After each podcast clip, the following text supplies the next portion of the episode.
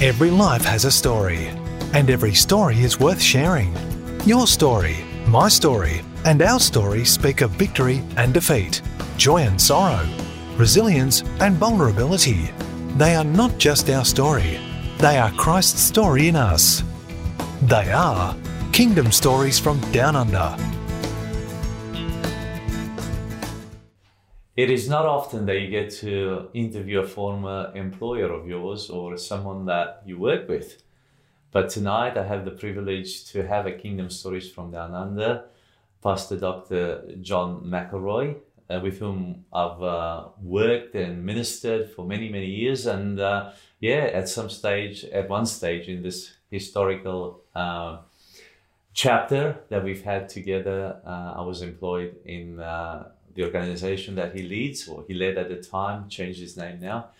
And uh, there's so much packed in in uh, John's life, and I really wanted to share it and have it here at Kingdom Stories from Down Under. Welcome to the show, John. Thank you very much, Nathaniel. It's wow, we've here. known each other since maybe 2000 and maybe 10 or 9, I think. Yes, well, I'm one of your few friends that have actually been to Romania. That's right. And survived. That's right. and you you you know a lot about Romania now. You can always tell a story. It was a great experience. It was great beautiful. Experience. Yeah. It's great to be here tonight. Wonderful.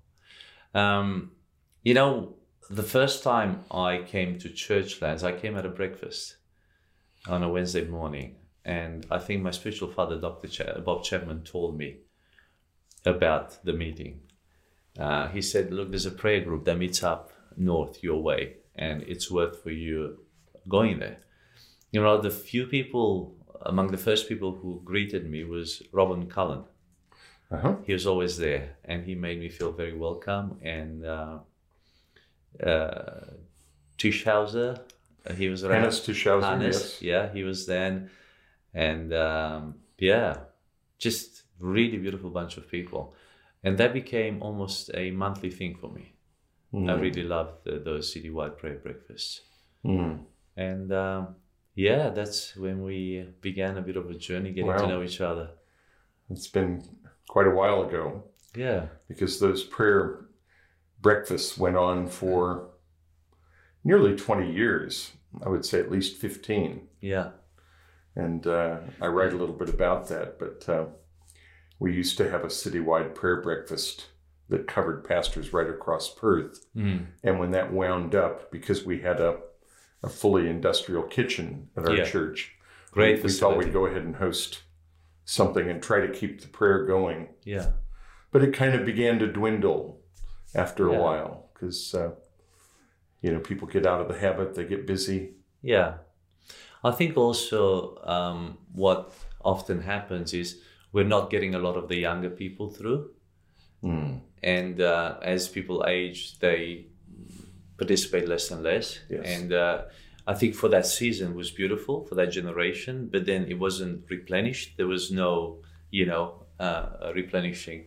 But I think for the time that that incentive was there was wonderful. Yes. Well, things have seasons. Yeah. And uh, I guess I've seen quite a few seasons. You are things, very seasoned yourself. things, things, come and go. Yes. Uh, you hope you don't lose your seasoning.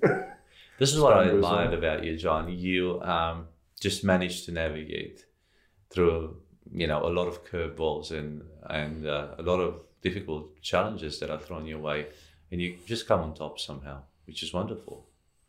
You know, observing well, you, you, from a distance, I think you have that inner ability to you know not put it to heart or not not allow it to drag you down, but you know you're a great forgiver.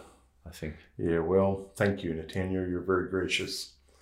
I think everybody, if they're going to be in ministry, you'll you'll have times when you win and times when you face trials. and the trials, if you can just see that they just make you stronger. Yeah. As I say, what doesn't kill you just makes you stronger. That's right. But um, but I've also had a good wife standing beside me, and mm. she's been very uh, very helpful. As you have a very good wife as well and that makes all the difference if you have the support of your wife your family yeah. small group of people around you yeah. amazing how many storms you can weather isn't that amazing how much it matters yeah well I feel for people that don't have that support.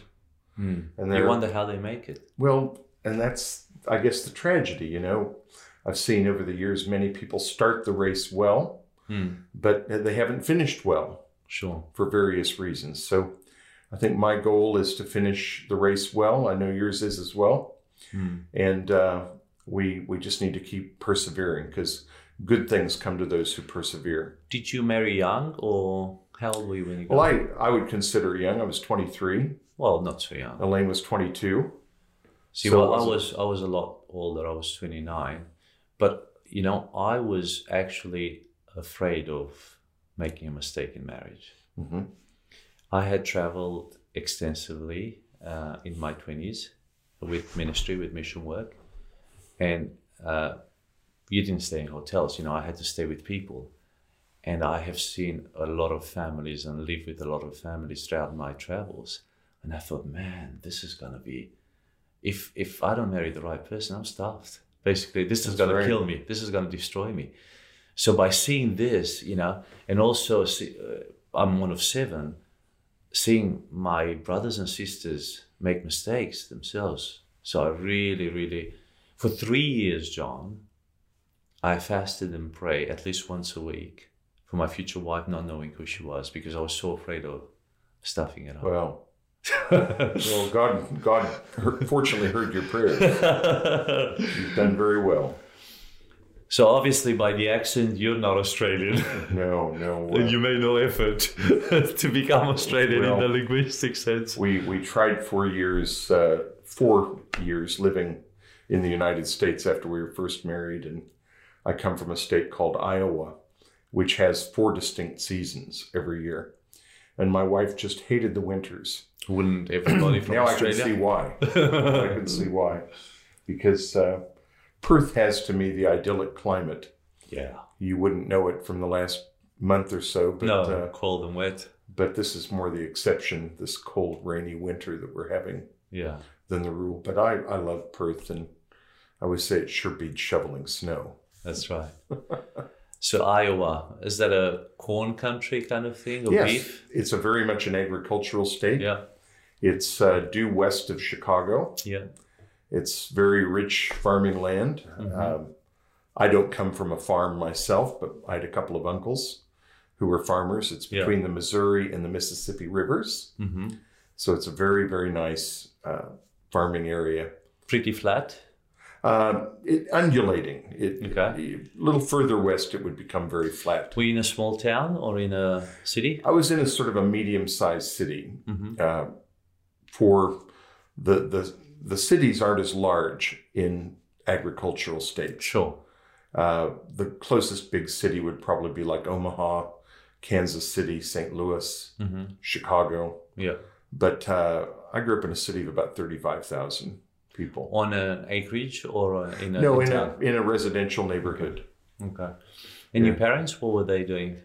Well, my parents were both involved in sales work. My dad was uh, a meat salesman because a lot of meat is Beef. produced in the Midwest, beef and pork. Okay. And my mother was an Avon lady, Okay. so she. Oh, so Avon was So- around back then. Oh yeah, yeah. They've been around for quite a while, and she had a very successful uh, business selling Avon, and was often the top Avon lady, top ding dong lady, as we'd say, Wonderful. in the state of Iowa. yeah. So, uh, so I come from a background of people who've been involved in sales work, which I think is incredibly helpful in ministry. You've got Yeah. to be able to present. You know, And you have a sister. I do. I've got a younger sister and a younger brother. Okay. So I've met your sister. I haven't met your brother. Yes. Uh, Yeah, Chris. Uh, he's quite a bit younger than me, mhm. seventeen years. Oh, So I was just leaving the nest as he was coming into it. yes. So we don't really know each other that well, but we're very fond of each other and keep in touch a little bit. Yeah. But but I'm much closer to my sister, who's Of course. closer to my age. And she's been here a few times. She has. She has. And um, in in your childhood, um, were you doing the rounds with dad? Were you, were you doing anything yes. exciting? Yes. As a matter of fact, my father would take me out on his uh, sales territory round, Yeah. and we'd uh, get up and leave at six o'clock in the morning Wow. and uh, pretty long days, Yeah. 10, 12 hour days out on the truck. Okay. And so I would help him by carrying boxes and, you know, the things that weren't too, too heavy. Would he treat you to a nice burger at lunchtime? He certainly did. yeah. I'm He sure they would have certainly had did. some great burgers there. Oh, we, we had some great times. I, I was very fortunate. I was the child of my father's youth. Okay. and he uh, spent a lot of time with me. He Mm-hmm. was very sports orientated. I think he was always disappointed with me that I wasn't uh, the great sportsman That he wanted you was. uh, to be. That, that I was. Was he a foot, football player? He was. He played gridiron, Okay. and he was a very good football player. But uh, I, I think there are a lot of broken down bodies walking around from from playing football. So, what were your interests as a child? Well, as a child, uh, you know, I would say I, I got involved in sport. I used to play baseball, Mhm. basketball, football, track. I ran races, mainly sprints. Yeah. But uh, I would say my my major hobbies. Uh, I started playing guitar Oh. at about thirteen, hmm and uh, so I, I took lessons. Then I started singing, hmm and uh, so really, telescopes are my other hobby. I, Oh. became very interested in astronomy hmm and uh, ended up building a telescope by the time I was about 16. Beautiful. So that was that was good. So music and telescopes were my two main hobbies. Nice. Good. Good. Uh, you know, time. Time. Sort of uh, hobby. To to. I mean, there's arts obviously involving music and nice Yes. pastime, Yes. and uh, you know, telescope is very focused, very out of the the ordinary, but Mm. very insightful. Yeah. Well, you can see God's. You know, amazing. well, constellation. That's, that's right. And and considering the climate is not terribly clear most of the time in Iowa, Oh. it was really yeah. challenging. Perth has a much better climate Sure. for astronomical observation, but Yeah. but anyway, and it, it's much warmer. But uh, but I, I really enjoyed it. I had a cousin who worked for NASA, Mm-hmm. and he built a telescope as well. He was uh, one of the guys that helped put the men on the moon Wow. in 1969. So so I had a, a bit of a an exceptional group of cousins. Were you who were quite- going to pursue that? No, no, I was never really scientific. Uh, I've always kind of studied liberal arts, Mm-hmm. philosophy, religion, that sort of thing has been my forte. But um, I, I very quickly found out that really math and sciences wasn't my forte. Okay. I was better at writing essays and Reading and yeah, making English. sense. Well, I I wasn't really a great reader, but uh, I've had to become a reader Mm. as time has gone on. But I think that happens as you settle down a bit more. You know, you. Yeah. So anyway, it's been a, a real, a- an amazing journey. And Christian wise, your family were, were believers? Yes, yes. Uh, I grew up in a Presbyterian church, Mm-hmm. and uh, my father taught Sunday school. My dad was an elder Oh. in the Presbyterian Beautiful church. We attended every Sunday. Mm-hmm. Probably the key factor, Nathaniel, is that uh, I became involved in a really vibrant youth group in my Really? early teens. Mm-hmm. And uh, the pastors that we had were very interested in youth and started a, a, a youth group that revolved around music Mm-hmm. musical presentations. So Yeah. we did several what were called sort of rock operas Yeah. at that time, and we traveled with that Oh. service right around the United States in, In various churches. various churches. Yes, Mm-hmm. and uh, so my pastors uh, were from various other places of the U.S. So it was a great opportunity to be in a youth group that actually was doing something, Yeah. reaching out to the community. But that that was my first real exposure of Christianity Mm-hmm. and then it just happened. Was there a from time when you surrendered, when you gave your life to the Lord? Do you Yes. remember? Yes, I I initially gave my life to the Lord when I was ten years old. Mm-hmm. I made a commitment to Christ, but then I made a recommitment when I was nineteen, and uh, it's, it's In kind college? of funny. Yeah, I was just in my second year of college, and uh, I'd been playing in a rock band. I played guitar and was the lead singer in a rock band for a while and, and had kind of sort of gotten off the track a little bit, even though I was still going to church and in Mhm. a rock and in a church youth group. But it, I, my conscience really began to trouble me, and so I, one night I went forward at a, after watching a movie about the Second Coming, hmm and so initially I was very infatuated with the Second Coming of Christ, with eschatology. Yeah. So, uh, but eventually, you know, Left Behind series.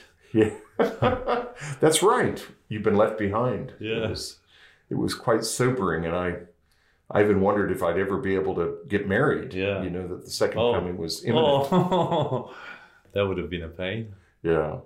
But anyway, Nathaniel, it was a, a great journey. You know, I had some wonderful people around me, and then after making this recommitment, I ran into a couple from uh, our community who worked at a local college, and they became spiritual parents to me. So at college, you weren't studying theology at that time. No, no, I was just studying liberal arts. Okay. In fact, I was hoping to become a lawyer And where were you studying? at a local college. In, in the United States, they have what are called junior colleges, which are two year undergraduate. You Mm-hmm. In, can do in your- your own town? They Yeah, in my oh, own town. Great. So I, I lived at home for the first two years, but then I had to decide what I was going to do with my second two years of undergraduate studies to work on my bachelor's. So I, uh, uh, again, that coincided with my recommitment to Christ. And I felt through a series of circumstances God was leading me into the ministry, which is amazing because that's the last thing I wanted to ever become. when I was growing up was a pastor. I thought, mm, it's a pretty somber, dull, boring life. But uh, but I found just the opposite. So yeah, I went through the traditional uh, study course for a Presbyterian Yeah. of doing an undergraduate degree for four years, then three years of Master's. theological seminary. You get your master's of divinity, Oh, and then uh, I got so bored after being out of after being ordained, and I was uh, twenty. I was one of the youngest guys to ever be ordained. It was about twenty three. not married still? Uh, n- no, I I'd just gotten married, Okay. so just Could, before my could you be twenty fourth. ordained? Could you be ordained, not yeah, married? Yeah, yeah. There's Okay. no problem with that. But uh, then I was ordained uh, and pastored a small church. hmm But I'd been pastoring that same church all through my seminary years Okay. for four years. And that was what helped me keep my sanity because I I would be at, at the, the seminary and at university for the four days a week Yeah. and then three days at a church Pastor. out in the country on the Oh, weekends. he wasn't in town. He was No, it in was nearby. it was a long drive. I Mm-hmm. would drive uh, well, I guess in kilometers would be about four 220 230 kilometers Each way. one way to the church in a good three in every hours. season yeah. but that was a great experience and i came to really love and uh, become love the people and become a part of the community Beautiful. in a small town and so elaine and i when we got married we settled down in that small town Yeah. and stayed there for three and a half more years Mm-hmm. but uh, but at the end of three years i began to think a change was coming and i just recently enrolled in a doctorate program at san francisco so uh, we'd gone to live in san francisco for a summer in 1980 and uh, on the way back i just felt very unsettled and about then i received a call to a church in western australia so that's how we came to live in perth And you did your doctorate via distance. I did. Yes, um, I, I had to choose a topic, Mm-hmm. which it took me five years to work on, but it was perfect for for moving here. I studied uh, the identity and mission of a denomination within Australia called the Uniting Church. Oh, it was perfect because that's what you came out of eventually. Yeah, well, that's right. I, I came out of the Presbyterian, but but in Australia, uh, the Uniting Church was formed by the union of the Methodist, Presbyterian, and Congregational hmm churches. You'd never see that in the U.S. They're all fiercely Opposing independent, each other. and they're much larger. yeah.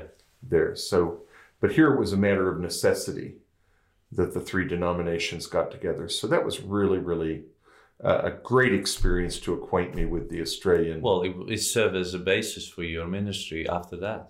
yeah, It gave you the. yeah, gave me a, Baseline, gave me an a base, understanding. a foundation for really uh, understanding the context because the two countries are vastly different, Yeah. as you would know, in terms of their history, in Yeah. terms of what we face socially. That's So right. Australia is a much smaller country, Mm. much less complicated, but but probably more challenging to actually be in ministry in many ways because it doesn't have The that, heritage, uh, the Christian that heritage. Yeah. that the U.S. does. So you married an Australian, you married Elaine. What was Elaine doing in the United States? Well, I met Elaine when she was uh an exchange student Mm-hmm. with the Rotary Club. So the the program was that she would be selected out of a field of candidates, Yes. and then uh, she, after selected being selected, she didn't know where she was going, Mm-hmm. but there just happened to be a Rotary Club in my hometown that was willing to have her, and so she she lived for a year. She repeated her senior year of high school, and uh, she just graduated from high school, so she repeated her senior year Yeah. and lived with two families who attended my Your home church. church. Oh, how coincidental. So we met at a choir practice nice. one night in the middle of winter, Yeah. and it was a new She was experience for freezing. her.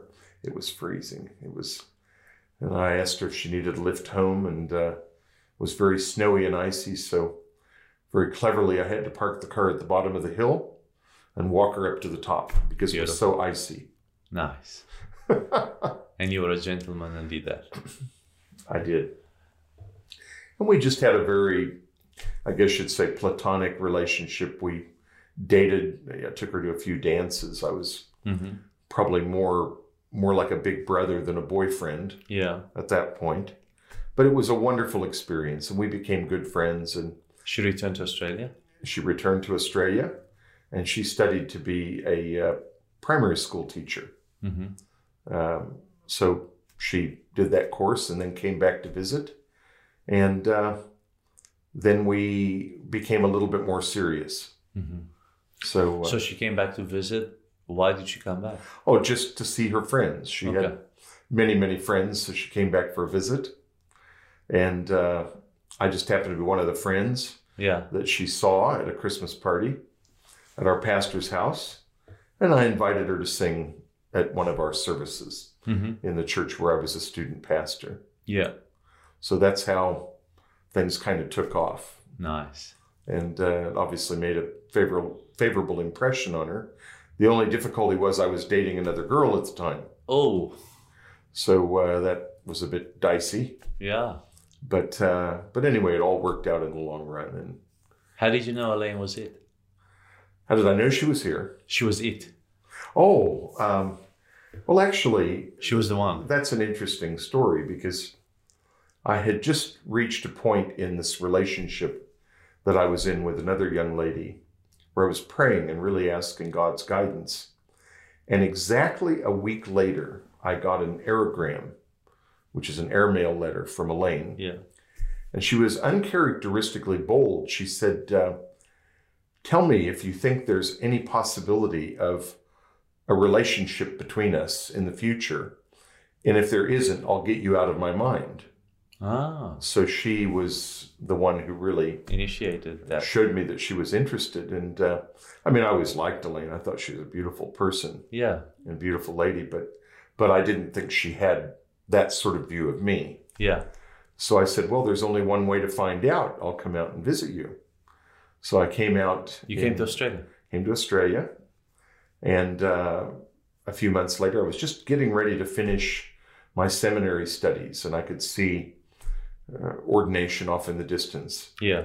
But just before uh, I was ordained, maybe four months, Yeah. uh, we were married. So I came out for a visit, proposed to her three months later, came back with my family, and we were married in Perth. So you got married in Perth. We did, Nice. and uh, that was great near her family. Wonderful. And then uh, we went back to live in the U.S., where we lived for another three and a half years. Yeah. And uh, So she then moved to we Austra- she moved to the United she States moved with to you. the U.S. Right? She did long trips with you, uh, or you moved into that. Uh, Yeah, we, we lived in the rural Town. community. Yeah.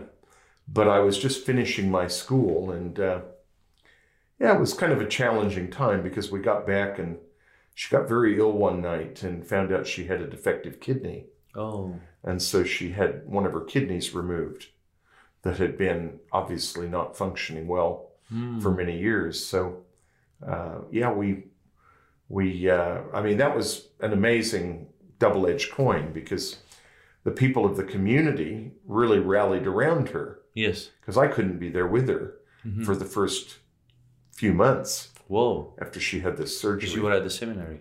I was at seminary finishing my degree. So it was a pretty full on time, but uh, but she's now fine. She's very healthy, and uh, so. eh, But anyway, that was kind of a a catalyst Yeah, to her getting involved with America, Yeah. people getting to know her, and it was a marvelous experience. was Toby born there or here? No, Toby wasn't born till sometime later.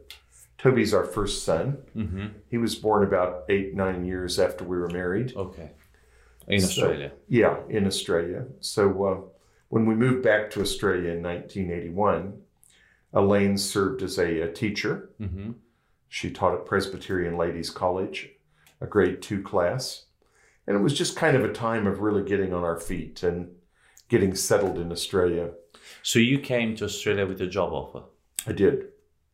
I had an offer of a position in a place called Floriat Park Mm-hmm. at uh, the All Saints Uniting Church. Across the road from the forum.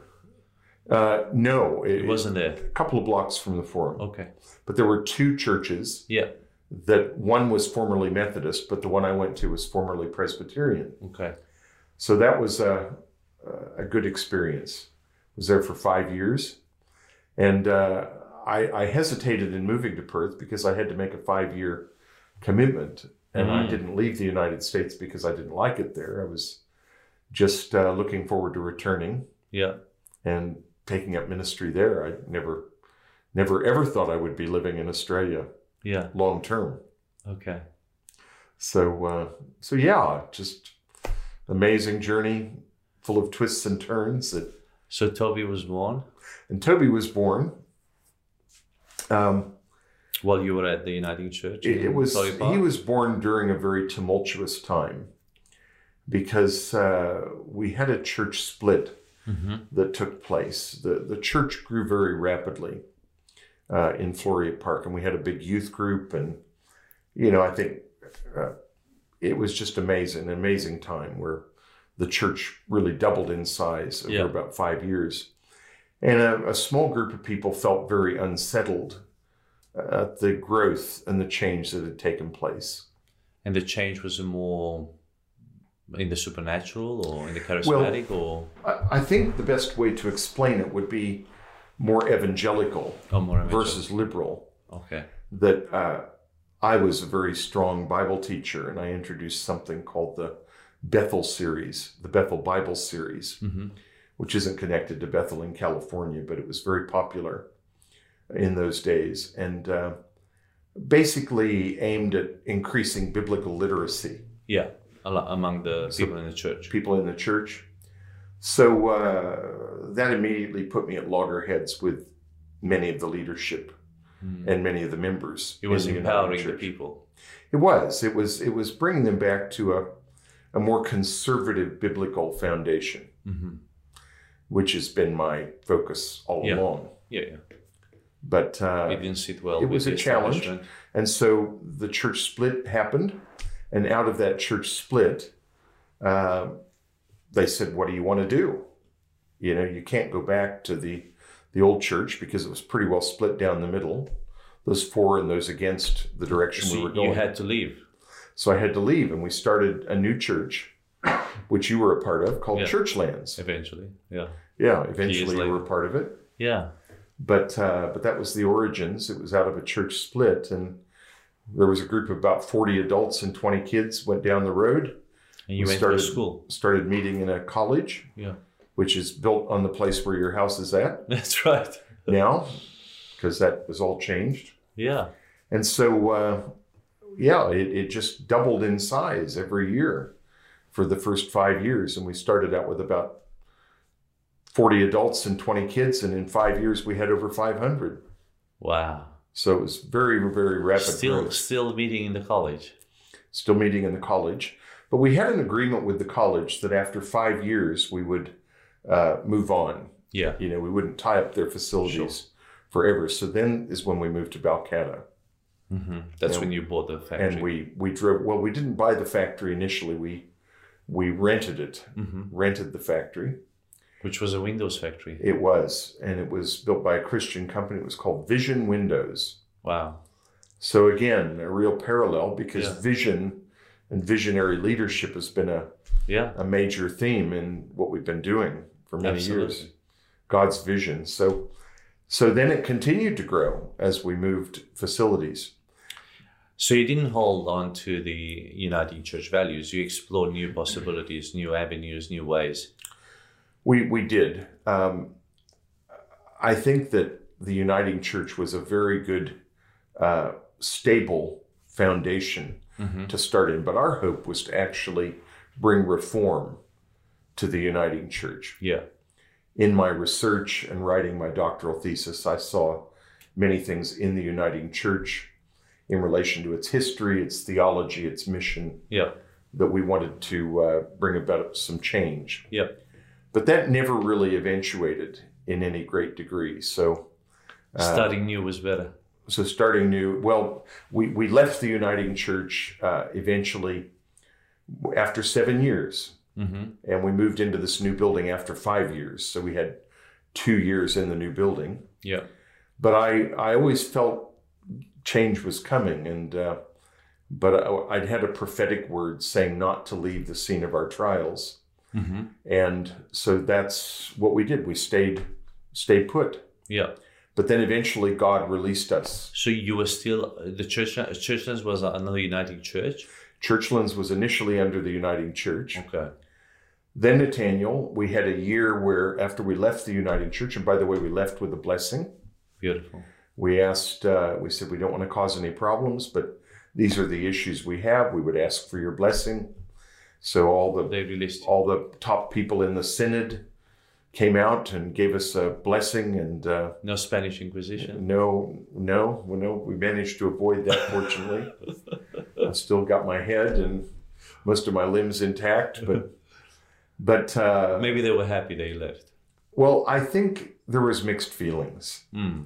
because we had grown to become A the force. largest uniting church in the country Oh, within five years. And yeah, being a big church, you contribute quite a bit financially. yeah. And so it, it, it hit them in the what we And- call the hip pocket nerve. It unsettled also the status quo. yeah, it did. We, we were very unsettling. Yeah, And that was a challenging time because, you know, there were there were many who who really expected me to conform and and I can understand their point, but I, I just couldn't be someone who I wasn't. yeah. So we we had a definite predisposition toward evangelical theology, Mhm. wanting to build a strong Bible foundation. Uh, as time went on, I became exposed to John Wimber. How did it happen? How did John come to Australia? Well, that's a very good question because I, one of the guys in our church, one of the elders, came to me and he said, "There's a guy named John Wimber, who is going to Auckland, New Zealand. How would you like to go see him?" Mm-hmm. Mhm. And I'd heard about John Wimber from my spiritual father, who lived in Texas, and he Mhm. spoke very highly of him. So John was conducting a conference at the AOG Church in Auckland, and I flew over there Yeah, with another Uniting Church pastor, and uh, we attended that. So uh, I saw biblical Christianity. I saw signs and wonders, amazing things, and John was also a very good musician. So his music was really taking the world by storm. yeah. The Vineyard music at that point in time. So uh, yeah, we uh, basically he came to Australia the next year hmm and an old friend of mine named Dan Armstrong, who now lives in the central coast of New South Wales, he was hosting the conference in Canberra. So I rustled up a group of about 20 of our people and said, Look, you've got to see this guy. So uh, You went across. right before the first session of the conference in Canberra, I went up and introduced myself Yeah, to John. He was up on the stage by himself, and I thought, Well, might I'm as not well. going to get any opportunity like this. So I went up and and I said to him, I'm from the United States, from Iowa. And then immediately, I didn't realize where he was from, but he was from Missouri, Ah, just south One of state. where I grew up. Yeah. And he said, Oh, I know your hometown. I used to drive through there when I was a kid. Oh, And so uh, I said, Now, I would like to invite you to come to Perth yeah. because Perth is very isolated from the Yeah. rest of the country, the only major city on the Indian Ocean. And we miss out on a lot of really good speakers. But I'd be very honored if you would pray about coming. Mhm. So that was how we ended up. He, he said yes. and he and- came that year And or the he came, following no, he year? came the following year. hmm He came the following year. I think it was 1990, 1988 Wow. was when he came for the first time, and he ended up coming all up five times to Perth. Now, just to give people a bit of context, 1988, there wasn't, I mean, there was a charismatic movement, a Pentecostal movement in Australia, but nothing like this guy. This guy was, well, this this John Wimber, he would be characterized uh, as neo-charismatic. Mhm. So there were really two moves of the charismatic uh, Yeah. movement. One was in the mainstream churches, and the other was affecting a lot of indigenous churches, uh, independent movements like Vineyard. Mhm. And so Wimber was sort of out of that. Mhm. And uh, Peter Wagner used a term called the third wave yeah, that really expressed where Wimber was coming from. But John's ministry in particular was very strong in worship and in the miraculous. supernatural. We saw phenomena when he visited Perth and in other conferences that I've never seen before or after Yeah, him. So that was a, a huge impetus Yeah. to the city of Perth. I think Yeah. it, it formed a lot of relationships between pastors. it was a risk for you as well, wasn't it? Well, it was because I was in the Uniting Church and they weren't very supportive of my Just- involvement Yeah, and in that. But but I did it anyway, and uh, there wasn't much, you know. I- Yeah, it's risky, but uh, but it was the right thing. It was Yeah. the season for and the that. city needed that. It was a breakthrough. It unlocked something majorly in the city. it did in a big way. Really brought people together, and and I think most of my ministry since then. Now we're talking 25 years ago, has been trying to recapture that. Yeah, But what I've found is you can't recapture past moves of God. yeah. The tide of the Spirit is a rising tide, hmm to use Watchman Nee's terminology. And so we have to read the current season. Yeah, And we've moved from a charismatic season, I believe, into an apostolic season.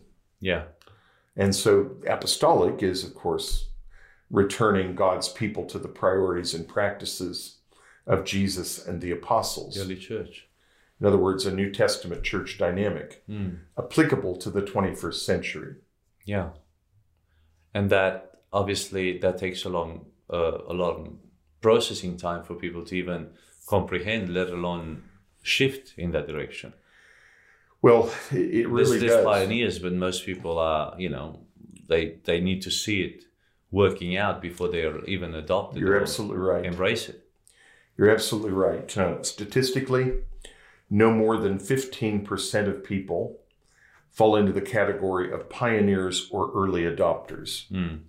And they're the ones who will embrace a new move Yeah, without much experience of it, seeing whether it works or not. and they'll they'll fail along the way as well, but at least they'll also catch the wave. Yeah. Well, you- you've got your early majority who, once they see working models of a new idea working, then they slowly begin to gravitate toward that. But we we And just then got you to have be the prepared. laggards who will never No, that's right. And the That's- resistors, f- fall they're, back. they're resistors. You you've got basically your pioneers, your early uh, pioneers, early adopters, early majority, late majority, and then laggards. Yeah, And laggards would be 10 to 15% of the population as well. But it, it is threatening to some people. You Yeah. know, they're, well, they can cause a lot of stir and a lot of problems. well, unfortunately, there's been a movement, you may be aware of this, called the New Apostolic Reformation. Yes. And um, unfortunately, there are some excesses Yeah. that have surfaced through the new apostolic reformation and uh, i won't get into a lot of those excesses but but those excesses often happen They happen in the charismatic movement as well. yeah, Because people are inexperienced and Yeah. they, they they just go and they go over the top. they do they go over the Yeah. top. yeah, So people that are very biblically astute will question uh, these excesses, and Yeah. so they end up throwing the baby out with the bathwater. yeah, and So that's a danger It- because every movement has has a call of God on it, and Yeah. yes, in the hands of man, they do become manipulated, and in a lot of you know, you've got African nations, you've got South African, uh, South American nations, where you know people do go over the top because they are more extremists in a lot of the things that they do. exactly they're also more ready to explore the supernatural, but it can, you know, it can it can cross lines into the mystic, unfortunately. that's right. It you, you've you've really got to have that balance of word and spirit, Yeah, and Yeah. the healthy tension, like It's- Paul it's Paul gotta wrote be to the tension. Thessalonians. He said, "Don't despise prophecy. Yeah, Test all things. Hold on to that which is good." yeah, and that's hard to do. but we we all know that within the church today many people are afraid of things that they can't explain and god's ways are above our ways Yeah, so we've got to really be open to the spirit not quench the spirit yeah, but i think one of the great challenges is to help people who are suspicious yeah, and holding back or at least to tell them just wait. You know, don't make your judgment just yet. Yeah. let's come on the That's- that's journey with right. us and let's explore this. yes And obviously, for this, uh, for you, this has been a journey which had amazing, as a visionary, uh, a really beautiful compass heading, and it's like you want to fly towards that, but then you've got all these people that are not, you know, you, you distance yourself if you're not careful from them, because they Yeah. just can't keep up, that's right and they don't see it, they can't see it, you know, it takes time for them to see it. Well, that's it. You know, I, I guess this is part of being patient and realizing that if you're going to be a visionary, uh, you've got to be prepared to plant seed today that you may never see the benefit of. Yeah. It's, may it's never see almost the like full the shift. harvest. You, you just create the shift, but you won't actually see the trajectory, all, all the fi- uh, finish line. Yeah. And I I always like uh, Hebrews 11, where it says at the, toward Yeah. the end of the chapter that uh, very few people actually saw the fullness of what That's they've right. Mm. been promised. But that's okay. God's still proud of them. Yeah.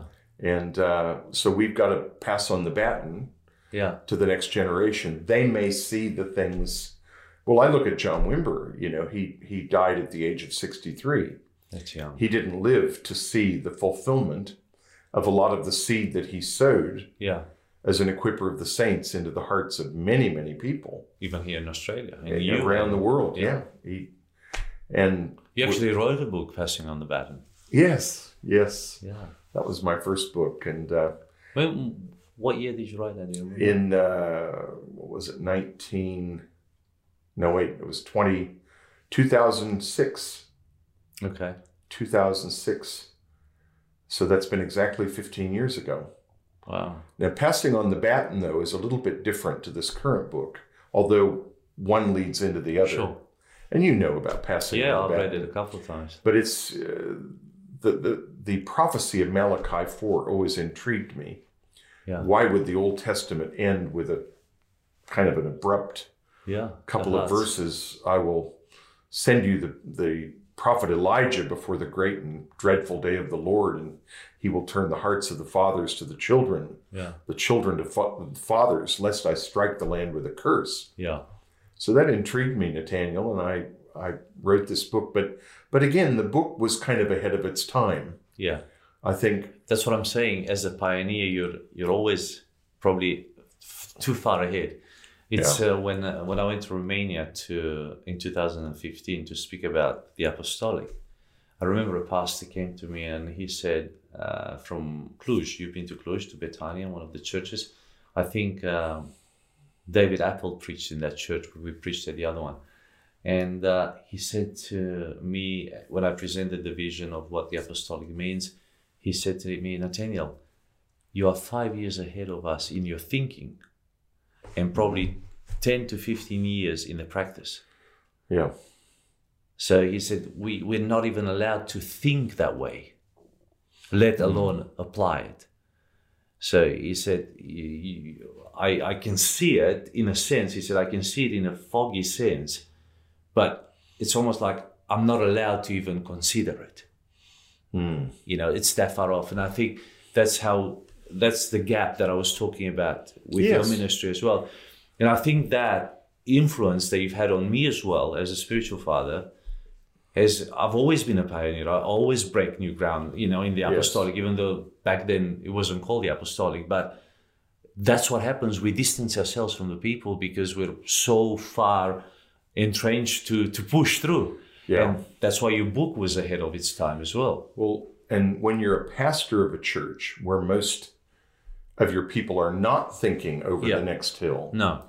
that presents particular issues. Because you're going and you gotta come back. You- You're going there, but you're not necessarily bringing them with you because they're incapable of going with you Well not to at the your extent pace. that you'd like them to go, not at your pace. not at your pace. Yeah.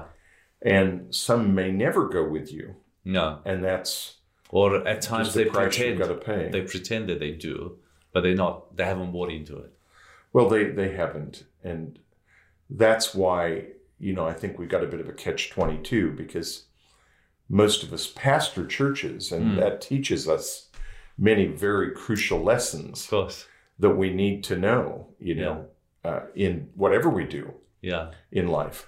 But at the same time, pastoring a church is you've got built-in resistance Sure.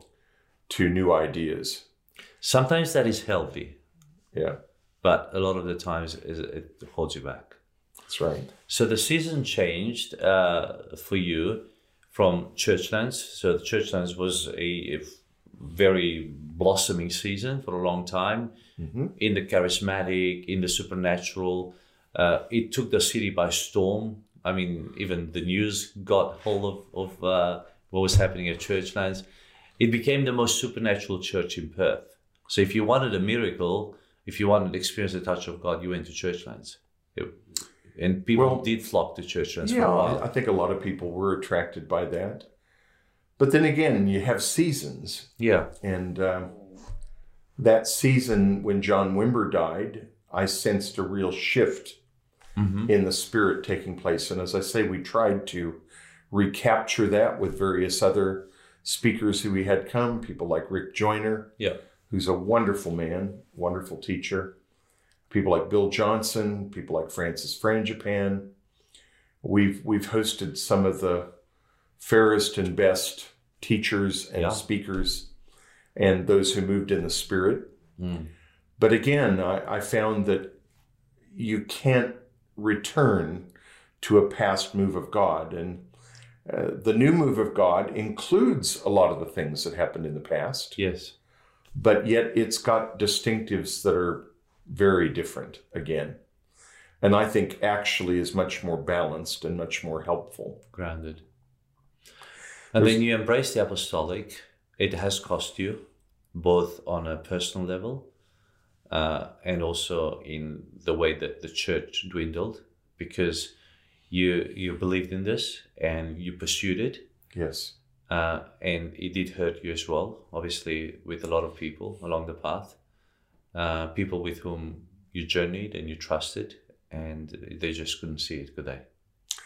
You know, just on this point, if I might make a, a comment, one of the greatest lessons I've ever learned is that we need to know how to handle betrayal Yeah. because God uses Christians to crucify us, to crucify our flesh.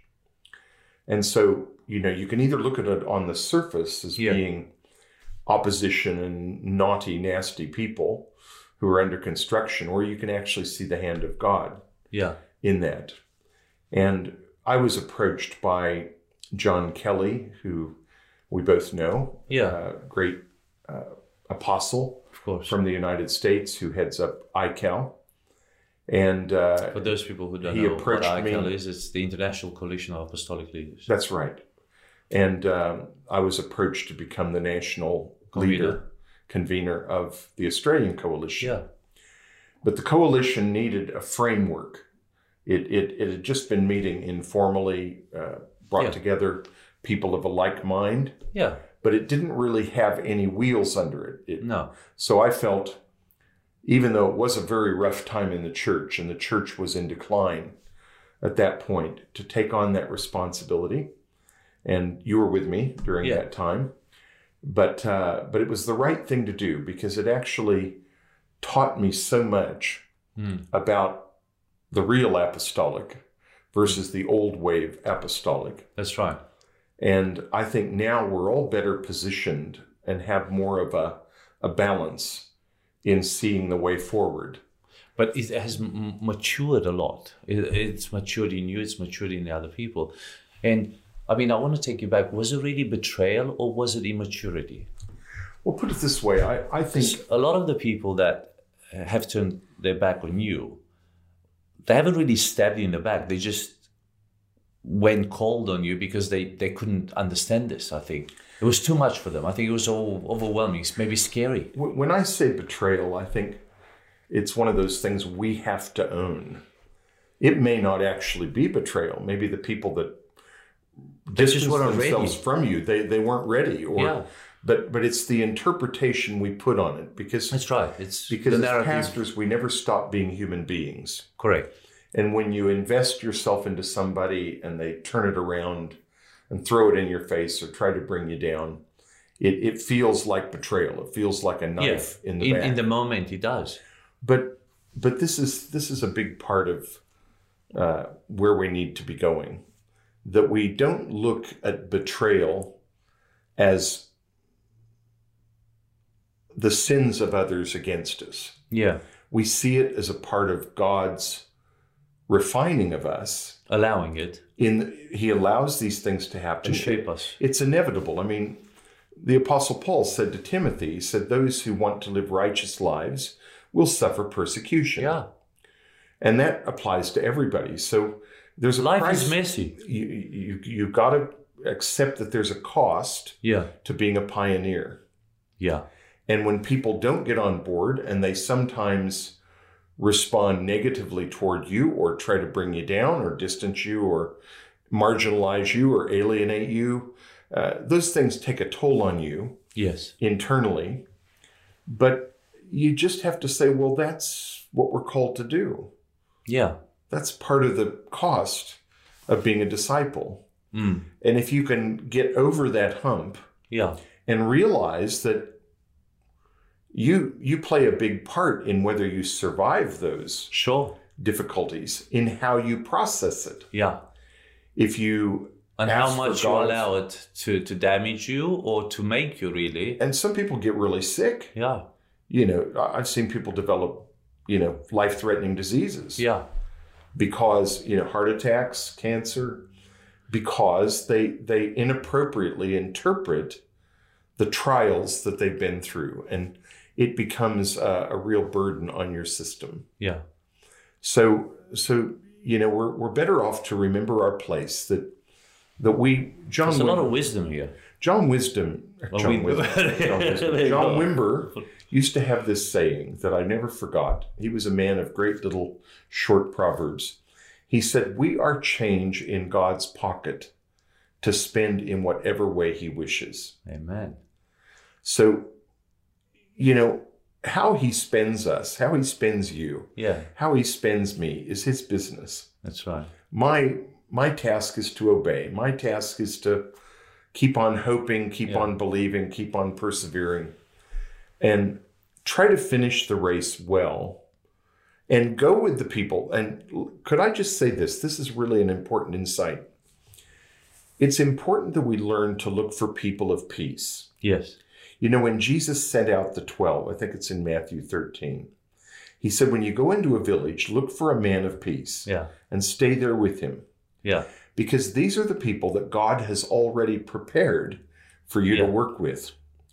And a person of peace has three qualities one, they like you, yeah two, they listen to you, hmm and thirdly, they want to work with you. they labor Or, or, or There's they the like three your L. vision. there's They're- the three l labor yeah, they're, they're willing to support your vision, they're willing to right go along with you. So many times the problems we face are because we haven't chosen to work with people that are really people of peace. Yeah. We, we, we see something about them that's attractive. Maybe One they're- of the threes, maybe. maybe they're attracted to us. Yeah, maybe they, you know, we feel, oh, this will be a good fit. But down the road, you see, oh, look. But th- you they know what weren't I've really- also seen, John? I've seen that people God allows people to come in your life for a season as well. Yeah, And God allows them to go out of your life in another season. And I know at the time, you know, there's friction and uh, that may hurt in the in the moment. But sometimes it's for the good. You know, because that season was too good in itself yes, uh, to ignore. We shouldn't ignore that season, you know. And I think there's there's beautiful seasons, and that's why the Bible says, you know, each each thing has its own season. yes, And uh, I think if we can just allow that to happen, it's it's beautiful. But what I've seen in you, and that's why you have survived all of this, and it hasn't given you, you know, stress and depression and heart problems, and who knows what else could have come, you know. It's because I think you also chose to forgive, Hmm. Well, Jesus, probably sooner sooner than most people would. Jesus said, if you don't forgive, you put yourself in a prison. There are many types of prisons. Yeah, emotional prisons, physical prisons, but but we we must forgive. yeah, We must forgive. And I think too, if if you I mean, this is part of God's grace. You know, God's grace is the ability to desire and to do the will of God. yeah, And he helps us to do things that we can't do for ourselves. yeah, So if we forgive, if we go before the Lord regularly, he increases his grace yeah. within us. And you can pass on that grace because you ha- already have it. Yeah. So basically, a lot of people can't forgive because they don't have that grace. They, they don't. They, for whatever reason, and uh, Because grace is power, well, it is. and it's, grace is power to forgive as well. It's the power to do God's will. yeah. It's the the. I I always liked Bill Gothard. I don't know if any of your Oh, amazing teacher. listeners would know of Bill Gothard, but I uh, he taught me many things in the early part of so ministry. uncomfortable to sit with him. It just gets to your ego so much. well, he was he was the flavor of the month for probably two decades Yeah. in terms of his uh, Institute of Basic Life Amazing, amazing. principles. Somebody introduced me to that, and I didn't like it. It was it hit me so hard. It messed me up. Hmm. I was- Practical wisdom. uh, there was so much of ego in me. I just couldn't. I couldn't do it at that time. Bill was, I great not on ready for it. definitions.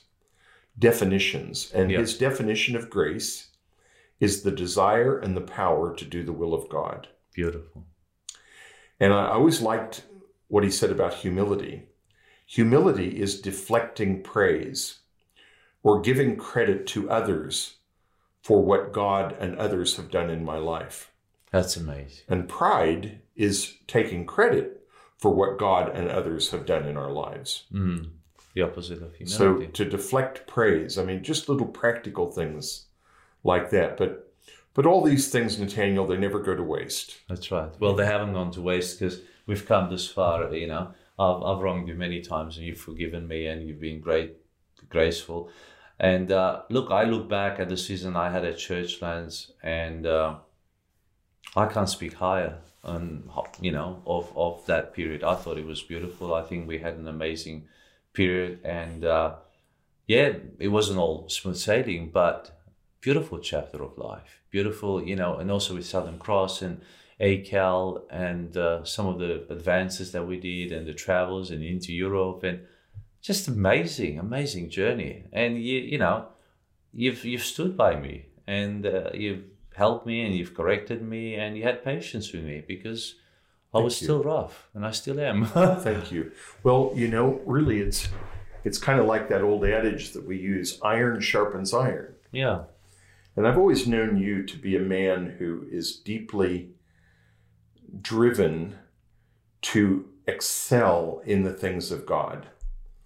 And uh, I saw this in you when we went to Romania together, that you had incredible favor yes, you were a pioneer. Yes, you were uh, leading people further than they wanted to go at the time.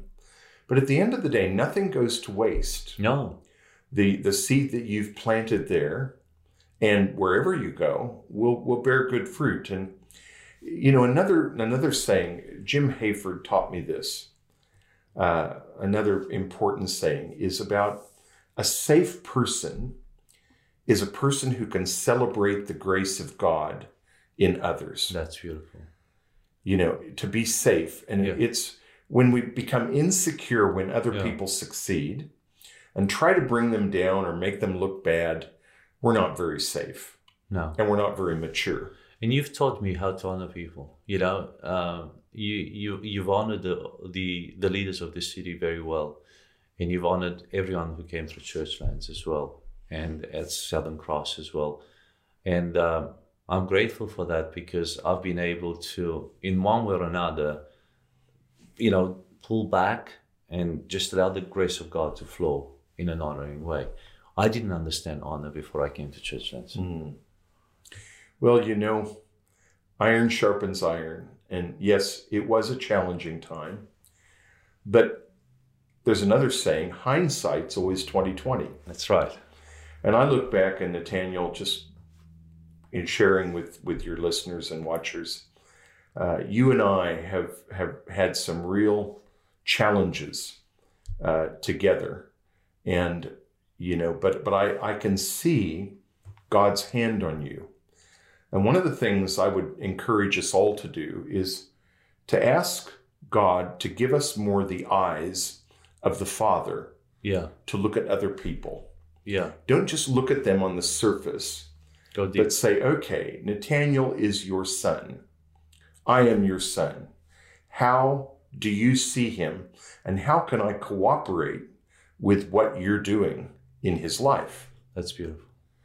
So, you know, uh, and, and I think what's really beautiful is even though we've had our challenges, and, you know, honestly, we, we've had some big challenges. I've had challenges in our relationship, uh, but I feel we're also well on a road to healing. Yeah. We're on a Absolutely. road to, to genuine goodwill. And, Yeah. and it's an honor for me to be on your uh, show here, you know, to be I able to appreciate it immensely. and and I want to see you succeed. And uh, you know, you've got a lot of things ahead of you. Hmm. Uh, I'm moving more into a father phase. You're still in a Young building father. phase, That's right. and uh, and I'd like to write more books, Yeah. a- as I know you would as well. But but the Lord's done some wonderful things, and so you know. Praise God, we're doing something right. We're Beautiful. cooperating. Yeah. Um, tell us a little bit about The Treasure in the Field. Your latest book was just released uh, Yeah, two this weeks is- ago. I Uh, was there. No, it's been about a month and a half ago that, That- it was released. Okay. but but it, I've done a couple of prints of it now. Okay. The treasure in the field actually has two parts to it. One is my journey in life and ministry over about 45 years. hmm The different chapters, I it's sort of autobiographical. It's almost the story that we. but then I in talk some about the way- lessons, Okay. the lessons that come out of each of those chapters, and then uh, it's got ten chapters in it. The first six chapters are lessons learned uh, in the journey, the birth of a vision, God bringing me to Australia, uh, what I faced in terms of real challenges Yeah. in early ministry, opposition, uh, betrayal, these sorts of things, but the lessons, the enduring lessons that came out of it. Then the journey of starting the Southern Cross Association of Churches, which you're a part of. Yeah. Ordained by you. Yes, ordained and and the thing is, this has just grown on its own. It's a, Yeah. it's a marvelous And it's a beautiful Success network story. compared to most denominations, the way it operates. and There's the vision. freedom. Oh, beautiful. There's amazing freedom. And then the third part of the book is the new paradigm, Apostolic. the the the um, prototype, Yeah. and that's what we're building at Southern Cross Center in Balga. Is an entirely new prototype based on the principles that we see in the New Testament in in the teachings of Jesus on Yeah. the kingdom of God Yep. and then the priorities and practices that we see in the Apostle Paul in his three missionary journeys, and also in the churches of Ephesus, Antioch, and Jerusalem.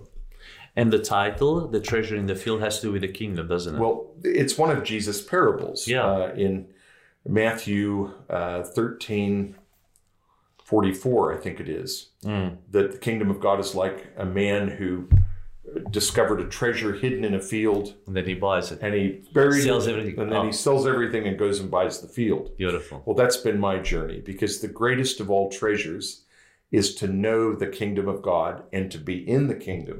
Yeah. So I think a lot of people don't really understand the kingdom. They equate it with the church. They they think they're automatically in the kingdom if they become a church member, but that's not the way it is at all. So Mm. I really look at carefully what Jesus had to say and look at the kingdom from many different angles from from the parables, principles of the kingdom, uh, various things Jesus taught Yeah. that illuminate this greatest of all treasures. And so the premise is that many people in the church today still haven't found the treasure hidden in Yeah. the field. So we need to really go back and discover what it is, what is the treasure in the field, how does it apply today, and what does it look like in the post COVID 19 church? Oh, you went that far. Yeah. You rewrote the last chapter. Wonderful. well, looking ahead, Wonderful. hopefully. So, looking ahead, talking about looking ahead, um, what would you like to be known by in the city or the legacy for?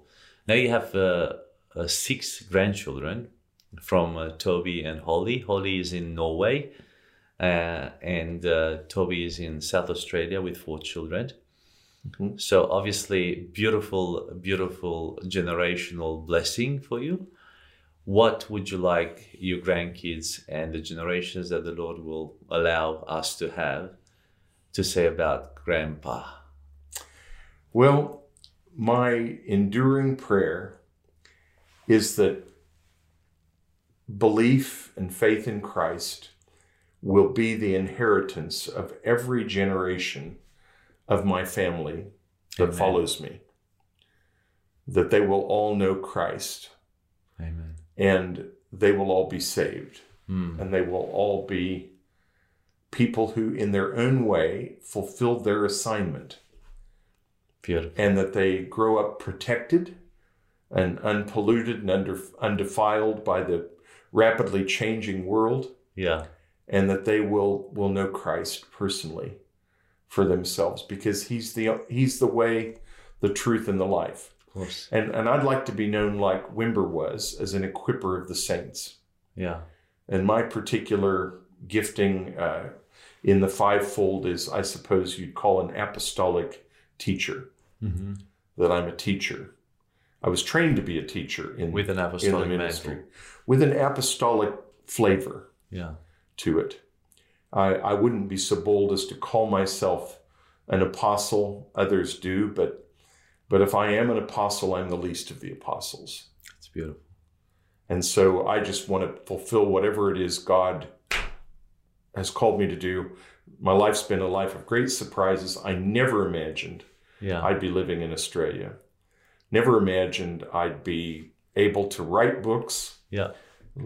read them, let alone write them, and and to actually have something to say that might be of help at this particular juncture of history to the body of Christ. I'm sure many people will find this book very useful, John, uh, with your story because it's so entrenched in your story.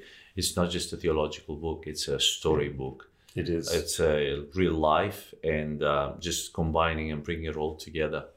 I think there's a lot of gold in here. So well done. I think um, the body of Christ will be very blessed, and leaders will be very blessed by this book. So I encourage our leaders, uh, our, uh, our listeners, to get the treasure in the field. You can get it on Amazon, or you can get it from Southern Cross Center or Southern Cross Association, uh, Association of Churches as well online. Well, that's probably it. We have to wrap this up. But what an amazing story! What an amazing you. journey! And I just pray for many blessed years ahead and in this new prototype that, you know, God has prophesied and given, basically, has promised to you. I pray that you're able to um, step into it and, uh, you um, know, model it for us because I think there's quite a few of us waiting to see it more into you know into practice. You know, one of my favorite sayings is by Isaac Newton, who said, If I've seen further than other men, Yeah, it's because I've stood on the shoulders of giants. beautiful. So I think you and I both have been gifted to stand on the shoulders of amazing men and women who are the generals of Mm. God in our generation.